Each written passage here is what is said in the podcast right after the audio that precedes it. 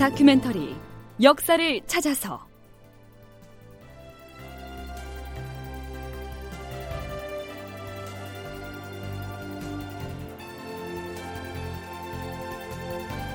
제 778편 선조는 의주에 있다. 극본 이상락, 연출 최홍준.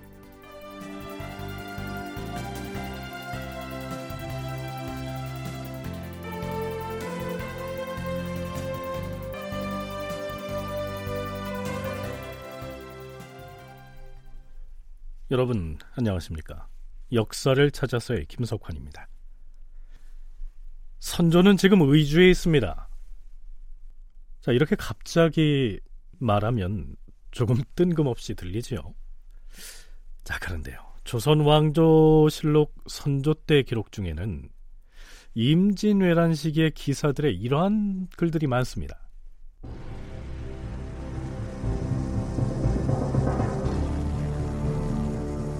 임금이 개성부에 있다.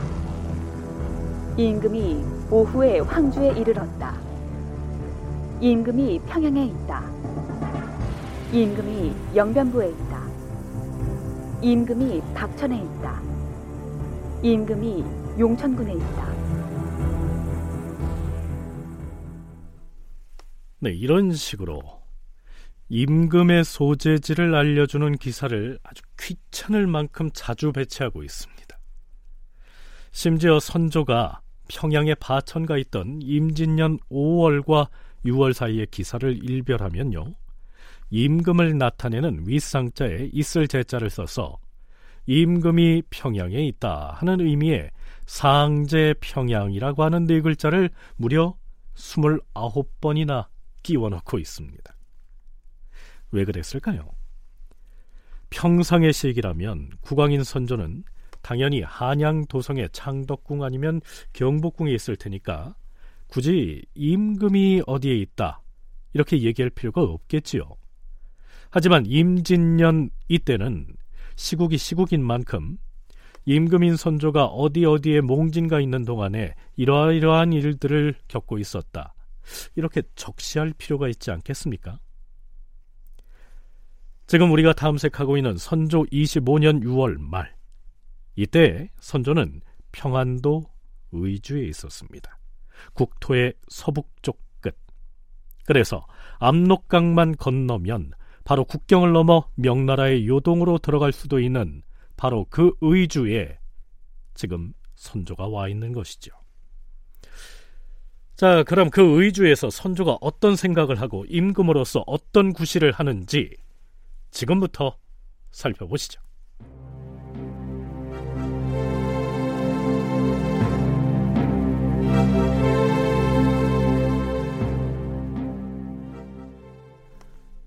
선조가 의주의 행제소에서 좌의정 윤두수를 은밀하게 부릅니다. 선조의 최대의 관심사는 자신이 어떻게 하면 안전하게 명나라로 들어갈 수가 있겠느냐, 오직 그것이었죠. 과인이 여기 의주 땅까지 온 것은 오로지 요동으로 가기 위해서였는데 여기서 강을 건너 요동으로 가는 행로에 문제가 있다면 차라리 항해를 하는 것이 어떻겠는가? 전하, 외적이 지금 평양에 있사옵니다. 바닷길을 택해서 중국을 향해 가게 되면 오히려 외적에게 저지당할까 두렵사옵니다. 그래도 압록강 건너서 험한 길을 가는 것보다는 그 편이 낫지 않겠는가? 그 문제라면 신이 특별히 황해 감사를 불러서 중국으로 건너가는 바닷길을 정탐하고 와서 보고하도록 하겠사오니 그런 뒤에 결정하는 것이 어떻겠사옵니까? 그러는 사이에 외적이 이곳 의주 가까이 다가오면 어찌하란 말인가? 만약 외적이 가까이 오면 창성으로 피하는 것이 좋겠사옵니다. 창성으로 피하고 보면 중국으로 가는 행로가 너무 더딜 것 같지 않은가? 비록 끝내 중국으로 가지 않는다 하더라도 준비는 해 두고서 기다리는 것이 좋으니 지금 배를 알아보고 준비하도록 하라. 압록강을 건너서 요동으로 가는 길이 거칠고 위험하다라고 하자 선조는 배를 타고 바다를 건너갈 생각을 합니다. 앞에서 좌의정 윤두수가 외적이 다가오면 일단 창성으로 피하는 것이 어떻겠느냐 그랬는데요. 창성은 의주에서 북동쪽으로 더 올라간 내륙의 고을로서 삭주의 위쪽입니다. 뭐 어찌됐든 시간이 오를수록 선조는 요동으로 건너가야 한다는 생각 때문에 조바심을 내는데요. 그때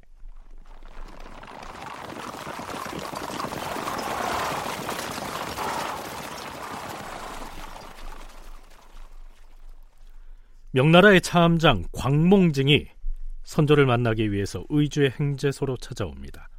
이 차함장은 명나라 무관의 벼슬 이름인데요. 광몽징이라고 하는 이 이름은 들어본 것 같지 않습니까? 선조가 의주 바로 못 미쳐서 선천에 이르렀을 때 사유라는 장수와 함께 천여 명의 군사를 이끌고 왔다가 선조와 대신들이 무례하다 하면서 의주로 가버렸던 바로 그 무례했던 두 장수 중에 한 명입니다.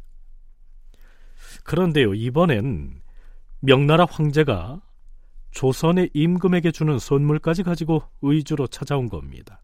그 선물이 뭐냐고요? 은 2만 냥입니다.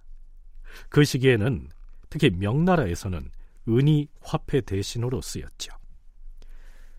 선조는 친히 서문 밖으로 나가서 그를 영접하고 중국 사신을 위해서 설치한 객사인 용만관으로 안내합니다.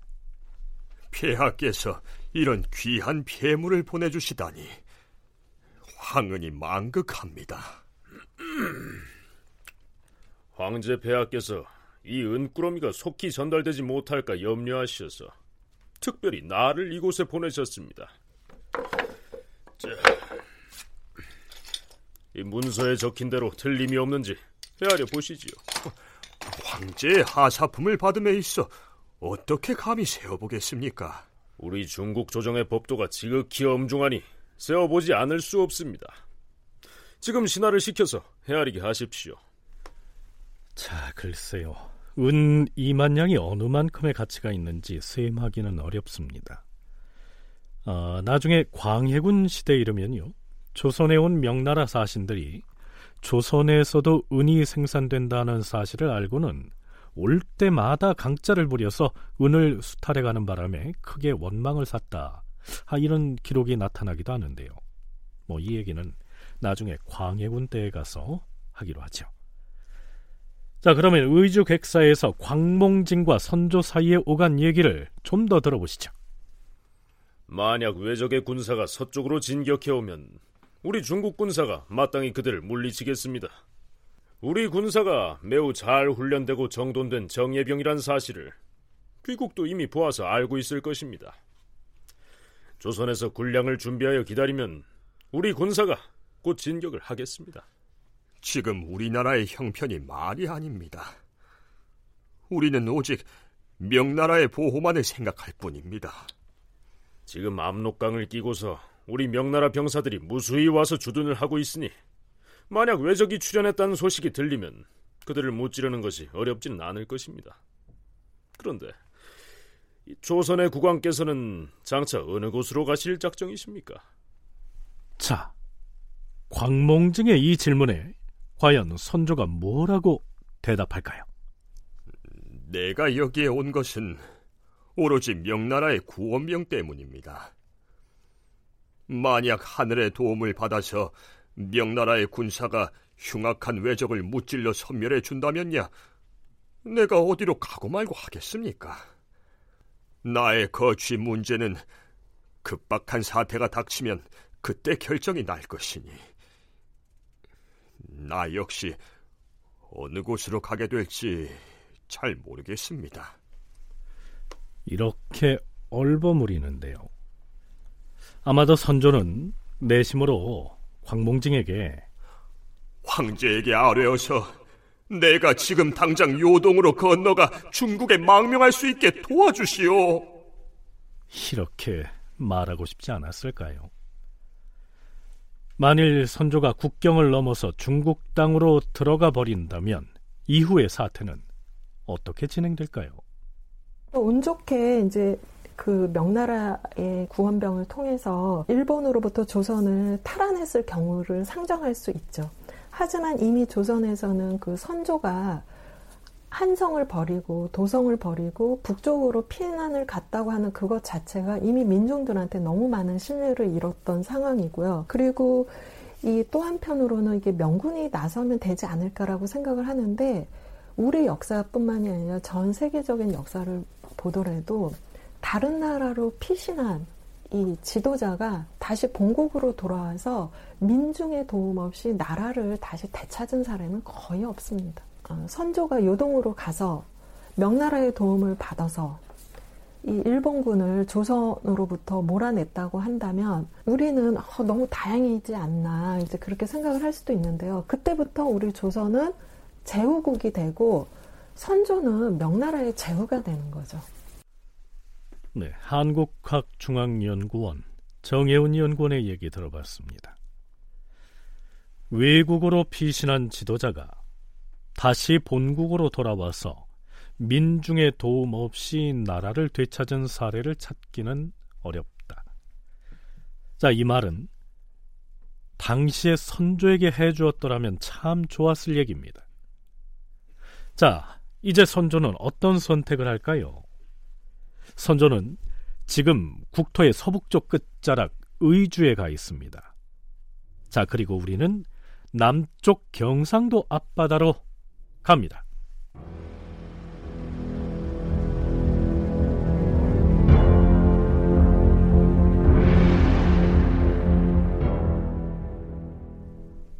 여기는 고성 당항포 인근의 이순신 진영.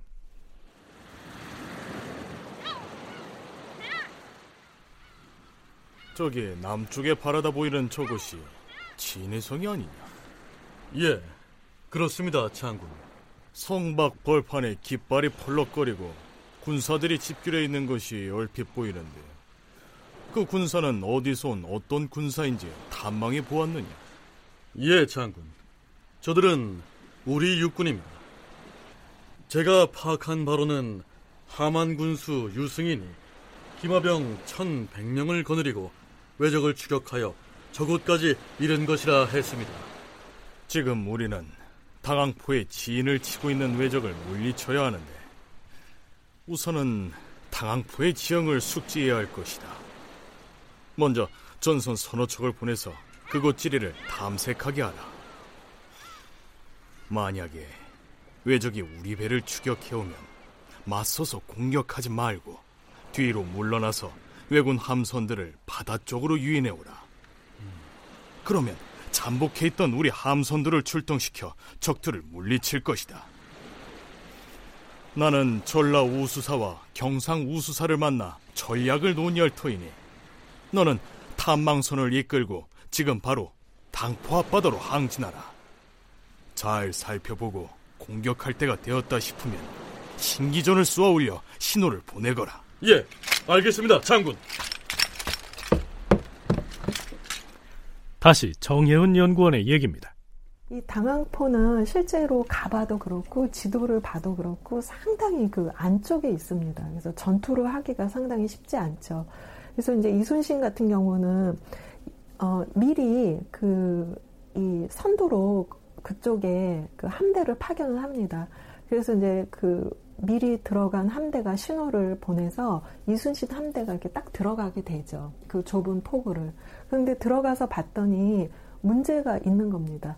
너무 포구가 좁고 그 다음에 여기서 공격을 할 경우에는 저번에 그 사천포 해전처럼 또 일본군이 육지를 통해서 또 도망을 가게 되면 사실 전선은 다 함몰을 시켰지만 결국은 또 그 육지로 탈출한 일본군들이 거기 육지에 그 백성들을 약탈하고 목숨을 죽이는 이러한 일들이 또 반복되기 때문에 이순신 같은 경우는 거기서 작전을 세웁니다.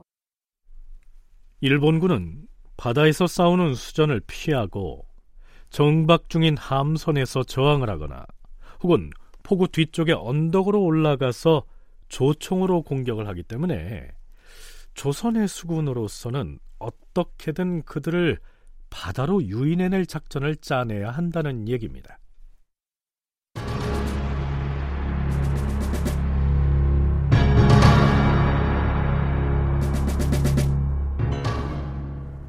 탐망선을 당포 앞바다로 내보내고 나서 전라 좌수사 이순신과 우수사 이역기 그리고 경상 우수사 원균이 작전 회의를 하고 있습니다.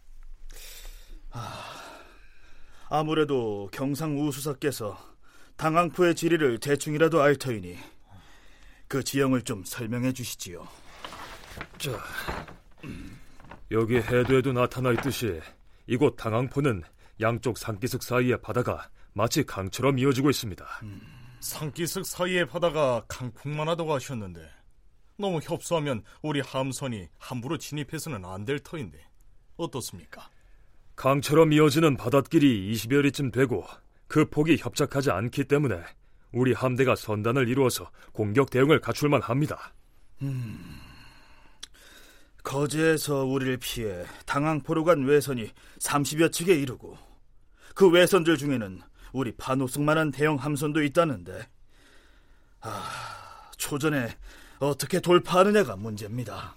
전투가 시작되면 우리 전라 좌서영의 돌격장이 지휘하는 거북선이 선도에 나서서 외적의 함선을 돌파할 것입니다. 문제는 왜군 함선을 어떻게든 바다로 유인해내야 한다는 것입니다. 이전에도 몇 번 시도를 해봤으나 그들을 넓은 바다로 끌어내는 것이 용이치 않았습니다. 이번에는 성공을 해야지요. 자, 지금 이 세 사람이 논의하고 있는 전략이 어떤 내용인지 서강대 전인 교육원 장준호 교수의 얘기로 들어보시죠. 당항포에서는 똑같이 유인 작전을 펼쳐가지고 앞까지 진격했다가 끌어 나올 때 아예 넓은 바다로 끌어나오게 하는 거죠. 그럼 그 이유는 이순신은 늘 넓은 바다에서 싸움을 많이 했는데 그럴 이유 중에 하나는 넓은 바다여야 퇴로를 갈 때도 혹시라도 육지로 빨리 상륙하지 못하도록 만들려고 이왕이면 넓은 바다로 끌어들이고 그다음에 그 지역에 퇴로를 확보하지 못하도록 뒤를 둘러싸은 다음에 당파라든지 뭐 그다음에 갖고 있는 화포나 이런 것들을 전부 다 화력을 동원해서 공격을 한 다음에 그다음에 일부 도망을 가도록 다시 한번 벌렸다가 다시 한번 도망가는 적을 뒤에서 다시 에워싸서 또 당파하고 또 하고 이렇게 해서 여러 차례 테러를 확보해줬다 다시 감싸고 또 다시 테러를 확보해줬다가 도망가는 쪽을 다시 감싸서 격퇴했던 전투가 당항포 전투라고 하기 때문에 일본의 함선을 조금이라도 바다로 유인해 낼 수 있다면 그들이 다시 해안가로 돌아가지 못하도록 에워싼 다음에 그 다음에 쳐부순다. 자, 이러한 작전이라고 하는데요. 성공할 수가 있을까요?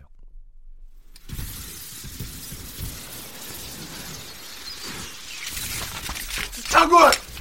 장군! 탐망선에서 신호가 올랐어요. 신기전을 쏘아 올리고 있습니다. 신기전에 신호가 올랐어! 서두릅시다! 출동을 서두릅시다!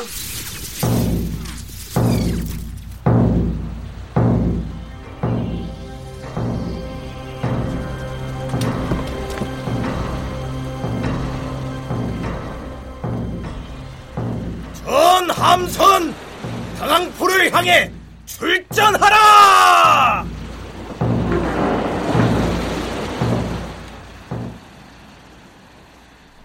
다큐멘터리 역사를 찾아서 다음 시간에 계속하겠습니다.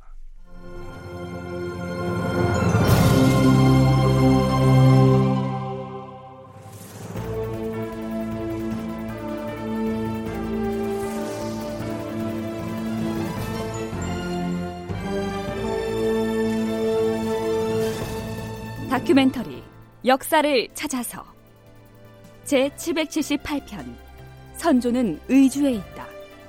이상락극본 최용준 연출로 보내드렸습니다.